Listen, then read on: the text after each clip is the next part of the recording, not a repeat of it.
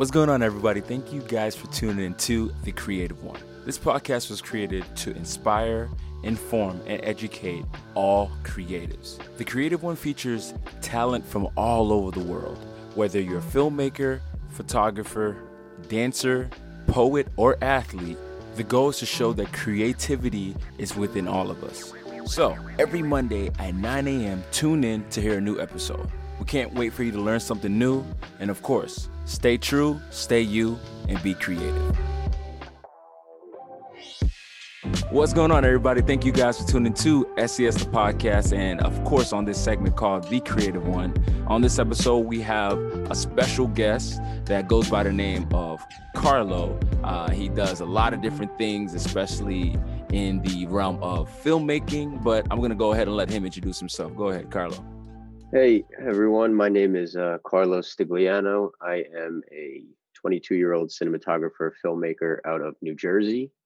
Um, I have been in the filmmaking kind of industry for about three, four years now, and uh, had a had a start through a production company, and slowly started to work my way into finding a passion in solely cinematography. Uh, so that's kind of where I'm headed right now in that direction is uh, focusing on cinematography. Wow, that's super dope. I didn't know that part about it. But um, like I said, like how was that? Like how was the startup process of getting to where you are now to being, I don't know if you, you know, you're you're probably independent and doing your thing. Yeah, so uh, I'll give you a quick backstory of how I kind of came to be. Um, I think I was about 14 or 15 years old or something along those lines. I started my creative journey as a DJ and a music producer, and that's that kind of uh, sparked my creative outlet. And then from there, a few late few, few years later, I started a clothing company, and um, I wasn't able to afford a photographer or videographer at the time, but I had this little rinky-dink camera. I think it was a Nikon D3300. Oh wow! Um, yeah, so it was a very old camera, and I had that laying around. So I decided to do my own photo work for my clothing and my own video work for my clothing. Nothing great or special at all, but one thing led to the next, and I found that I started to have more of a passion for holding the camera than I did for making clothing. Um, so a few years later, I ended up, uh, I guess, a, a bunch, uh, going through a bunch of other things. Like I went to college for about a year and a half and dropped out. I found my way into uh, filmmaking full time. And uh, I started doing wedding videos, real estate videos, real estate photos, portraits, you know, the typical stuff that I feel like a lot of people start out with. Mm, and yeah. it wasn't, and it wasn't until I, uh, I say this a lot, but it wasn't until I met a fellow cinematographer. His name is Danny Gevirtz, which I'm sure a bunch of people have heard of as well. Yes. Um, yes, he is the man. So I was fortunate enough to meet him and work and pretty much he was my mentor for about a year and he's the one that really transitioned me into the commercial documentary world and um, really set my sights on cinematography rather than the one man band videographer photographer type of realm okay that's phenomenal and i actually seen that you know i seen that you and danny um, did something i don't know if it was here in the us but i believe it was in africa right yes so we've done a bunch of projects here in the us commercial and documentary wise mm-hmm. and um, about a, I think it was December of this past year, 2020. He ended up taking me to Africa with him for uh, I think it was about four or five days, which is a really short time. But um, yeah, we we did a little project out in Africa, which was probably one of the most special moments in my entire life.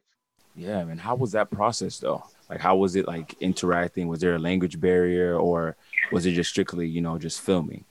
So the benefit of going with Danny was he's been there a, a, few times, so he has a bunch of relationships with the local people that are out mm, there. Okay. So we so we both weren't going out there kind of dry. We we he knew where we were going. He knew some people, and um, I automatically got introduced to these people immediately. And um, I guess just my personality, I'm very kind of I, am I'm, I'm very quiet. I'm very shy, but I'm also very like I'm, I'm a very kind person. So I I I um I, I found it to have a great relationship with all these people pretty immediately. Oh, and um, yeah. I loved I loved hearing all of their stories, especially because my job on this this project was to be the DP for this documentary that Danny was doing um, for his story. So I was behind the camera the whole time, and um, building that trust and relationship with these people that you're shooting is super important. And um, the language barrier wasn't anything too too hard. They did speak a lot of English. Um, they did have their own little dialect and things like that, but generally everything was kind of smooth and it was an experience that I would never take back for it was the best thing in the whole entire world that's super phenomenal, man. Like, like I said, I, have seen the project and it, I mean, you know, and the photos and everything, and I see that, you know, you guys seem to have had a lot of fun and creating something special out there. But um, I want to go into kind of like your style when it comes to filmmaking.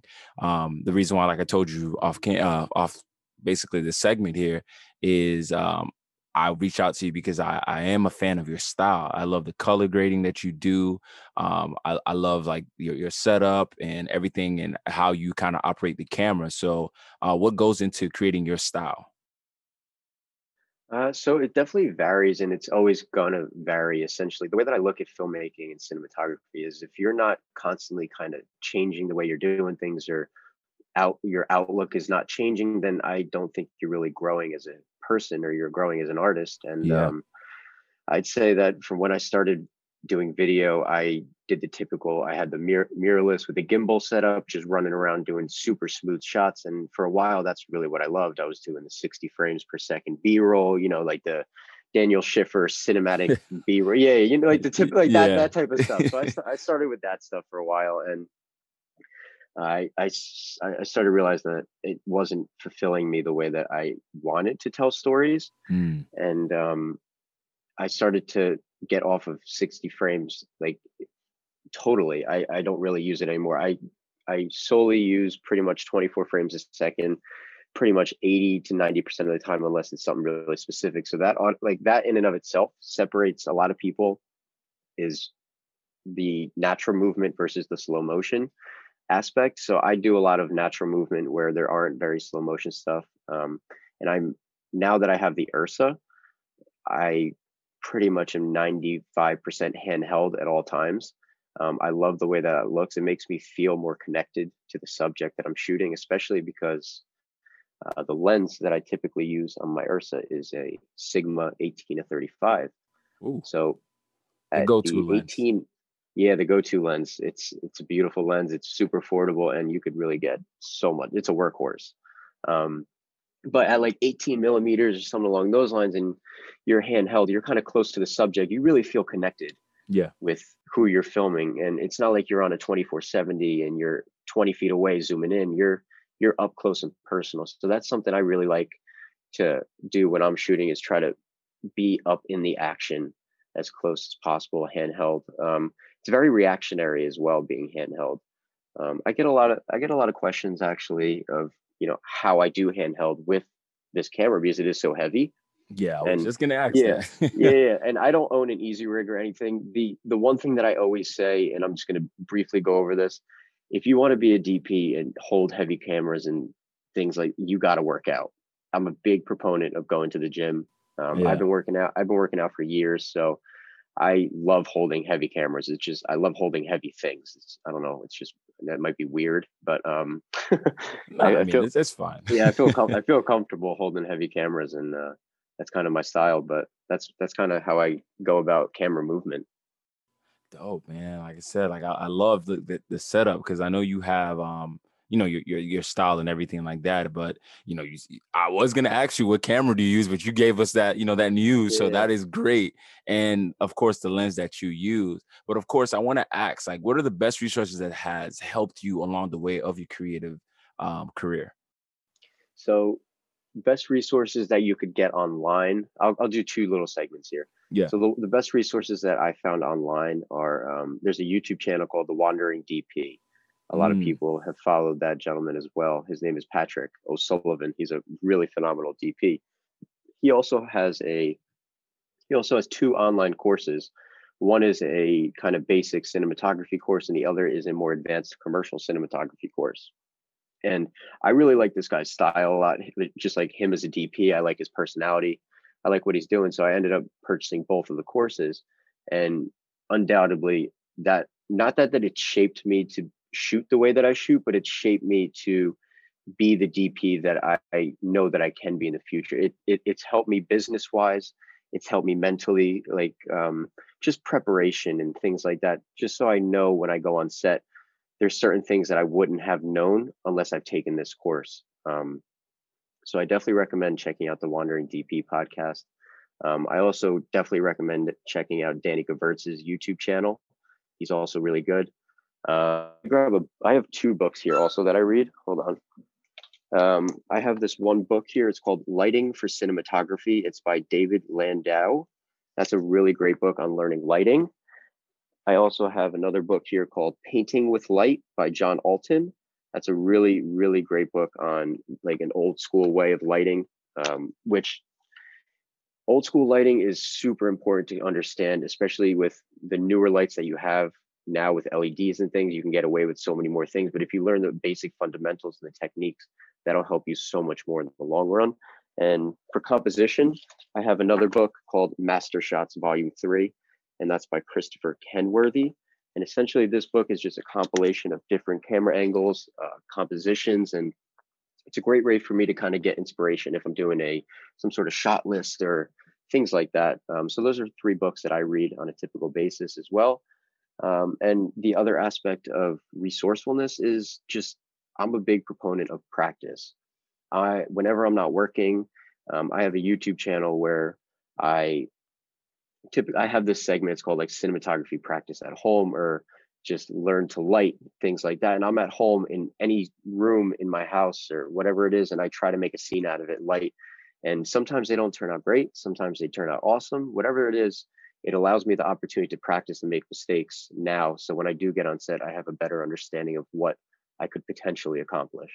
No, man, that's great. And I love the fact that you gave us those keys um, in regards to books that people can go ahead and tune in Absolutely. and also read and learn from. Because, of course, man, we're in the business, you have to learn to get better. You can't be stagnant. Um, and no you spoke way. something a little bit about lighting, right? How mm-hmm. important is lighting, especially when you're outside? Because I know you, I've seen some of your work where you're you're kind of filming outside using the daylight um, as your resource. How was that mm-hmm. process? So lighting has become something I've been really obsessed with over the past year. When I started my photography and videography journey a couple years ago, I didn't care one bit about light. I didn't even care where the sun was positioned when I was shooting. I yeah. Look, looking back on the photos and the videos that I took, I was in the worst possible position of it was just it was not good. But yeah. once I once I realized that it wasn't the camera that was going to make the image look it wasn't the lens it wasn't any it was the light that was going to make the image make me feel a certain way it was yeah. going to depict a certain emotion that's when i really dove deep into understanding lighting and um, it's probably one of the most important aspects of cinematography more so than what camera body you, uh, you choose all the new cameras that come out it's all to be honest sometimes it's a lot of nonsense and it's a, it's a lot of it's a lot of things that you don't really need to focus. If you have a great camera that can shoot 4K, 24 frames a second, I'd rather you invest in some lighting gear than the newest camera. Because um, lighting will really separate you and lighting will really depict your style over someone else's. Wow. Yeah, man. Most people don't say that. Some, I mean, I, I mean, of course, when you think about it, yeah, it's not the camera, you know, and, and most times it's learning how to be better at it. And of course, mm-hmm. lighting, lighting is the key component and i'm happy that you mentioned that because um, it is hard for people to understand lighting you know because people think that when you're you go outside and it, it's daylight okay i can use that light and capture whatever i need to capture but do you think it's a time of day you should shoot or yeah. is it just knowing where the, to position your subject or whatever it is you're shooting um, i think it's a little bit of both to yeah. be honest and um, so I, I forgot to answer your question about shooting outside so i'll get back to that now um, yeah. so if i were to if i were to shoot a scene outside right now um, if possible i try to always have someone with me um, even if it's just like a personal shoot if i could have just someone to help me when you're shooting outside and there's a hard sun just beaming and you really want to get like a nice flatter if you're shooting a woman for example you nine times out of ten you want to get a very flattering soft light on her face you don't want really things very hard yeah. So if you're shooting into the sun or the sun is on a maybe like a 45 degree angle of her face and it's direct, it's going to be really harsh. So I always bring a, uh, it's like a three in one diffusion bounce. It's one of those newer uh, circular bounce board. Uh, it's like a three in one thing, diffusion bounce and like a neg, whatever it is. Yeah. Um, and I usually I have someone uh, with a with the diffusion aspect of it holding up in front of the subject. So that cuts the hard light from the sun onto her face, which softens it. So that's just a really quick way to get soft light outside. Is just to add have someone hold a little bit of diffusion from this, uh, cutting the the light from the sun to her face. Um, but typically, I like to shoot sometime around. I mean, golden hour is everyone's favorite time to shoot for, of course, for for obvious reasons. It's beautiful. Um, but if I were to shoot like at, at high noon, which is more often than not, I typically like to use that as a backlight and use a bounce board in front of the subject to use the sun to hit off of the bounce, and then that'll reshine back onto the subject's face. Um, and that really allows for a better balanced image. So you can get the colors of the sky as well as getting detail in the face. Wow, yeah, man, that's good, good pieces right there. Because, um, like I said, like I, I, know when I went out there and started shooting the first time, I just was the one that was like, ah, oh, well, it's daylight, I can kind of use it, but harsh light was very hard, and of mm-hmm. course, you get tired while you're out there because you oh, are yeah. getting that that heat, you know, pressed on you. Um, but you know the, the, you know you just have to just kind of manipulate it like you said and um use different things diffusions to kind of yep. keep you know the scene looking pleasant enough instead of harsh you know when you see it in mm-hmm. post production but going into that like how does your post production go like uh, I just want to give one more quick tip actually for outdoor yeah, shooting. Sure. So for anyone for anyone that is shooting yeah, yeah, for anyone that's shooting outdoors and you're fairly new new to it, one tip that'll automatically make your your images and videos look way more professional is investing in an ND filter. Mm. When I mm. started when I started shooting video, I didn't own an ND. When I would shoot outside and say I was shooting at 24 frames a second, the the shutter speed should stay at 150th of a second because it's double your frame rate, which is typical. If you're shooting at 60 frames, your shutter speed should be at 120 or 125th. Um, so when you have ND, and you're and you want to shoot wide open at say like f 2.8 your image is going to be extremely bright there's not going to be any dynamic it's just it's going to be blown out completely and when i started i would just crank the shutter speed to like 1 1000 something. Yeah i'm sure a lot of people have done that as well but when you get that when you when you crank the shutter speed it doesn't make your image look natural. It it doesn't have the natural motion blur and things along those lines that your human eye sees that make things look cinematic. So having an nd in daylight, keeping your shutter speed at the relative uh, amount, say 150th, that'll really allow your image to get more cinematic and more professional immediately. So that was just a, that was just a quick tip that I wanted to say. No, that was good. That was good, man. I was that was one of the things I was going to ask. Like using the ND filter, does it help? And of course, you nailed it on the head, and you know it, it does really help. So you don't you know lose that feeling, especially yep. the cinematic feeling of yep. you know your creative art. But um, I want to ask this question: Who are the three most influential people um, in your life that has helped you get to where you've gotten? Three most influential people. I would say. I would say my parents, my mom and my dad. Number Dope. one. Yeah. Uh, without without them, they're very open to me being a creative and being an entrepreneur, and they've given me the support unlike I could ever ask. So I'm I'm blessed to have parents like that. Um, this might sound unusual, but being too, I've had a girlfriend for seven years now, and um, she is all someone that has pushed me. And without her, I definitely wouldn't be where I am. But cinematography wise, on a day to day basis, Danny Gevirtz is easily the one person that's helped me become who I am today. Man, that's phenomenal and you know shout out to those people that have you know influenced you because uh, you know having those foundations of people that can help you um, that really support what you do is very very important because um, i know a lot of people and this is a segment that i was going to get into um, you know later on in um, on the show is talking about photographers um, not photographers but creatives depression. Um, and when i say it's not depression as in like you know um, you know you're sad or you know somebody died or whatever it is it's more so of not being able to produce or do what you really want to do when it comes to filmmaking. So can you express a little bit about that? Have you ever dealt with you know the creative depression? Yeah i've definitely i feel my fair share of anxieties and sadness sometimes um, so being a freelancer being a business owner entrepreneur whatever you want to call yourself you're undoubtedly getting yourself into that realm without a doubt. You have to understand that when you do become a freelance, things aren't as plain and simple as if you were to get a job. There's times, for example, where I'd be working back to back for two weeks and I don't have a break. And then there's a whole month where I don't have work at all. Um, so for that example, it, it is really taxing on me sometimes. And it's something that I definitely struggle with. And it's things that I'm getting better at. And I try to work on my personal health, my mental health a lot. Yeah. Um, but that also goes back to the aspect of practice. Um, I don't really believe in luck too much. I believe in being prepared for a certain opportunity that comes your way. And since you are prepared, you're ready to seize that opportunity. So if you're not working for a whole month, there is no reason why you you can't be practicing every day or just shooting something, lighting something. If you're sitting to like, excuse me, but if you're sitting on your ass all day, you're not going to get to where you want to be. And you could feel sorry for yourself for not working or you're not doing what you want, but you have to create the opportunity. And I know that might sound blunt, but the reality is you have to be the one to create the opportunity. You have to be the one to create your skills and be who you want to be. Oh man, that's powerful. And um I, think that's very important, especially with this realm. Like people don't realize like it might look good. The final product always looks good but there's a lot that mm-hmm. goes into it.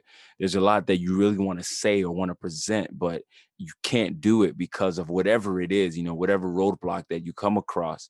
And i like the way you put that you know? You just always got to keep pushing um regardless of the fact of course take time to you know understand your mental state and clear your mind get those vacation times and to re eh, get yourself to be more or let's say restart your inspiration you know? Mm-hmm um, and I, I like the way you put that. That was like phenomenal right there. But I kind of want to go into this last question. Um, but what is one thing you wish you would have known before you began your career? What is one? Oof. it's always thing? a tough one. yeah, one.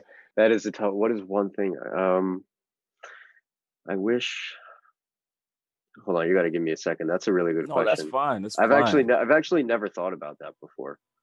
Yeah, because most um, people they learn along the way, but you know, you never take the time to kind of really think and be like, yo, what is it that that one thing that I wish I would have known before I even got into where I am, you know, the situation yeah. I am now?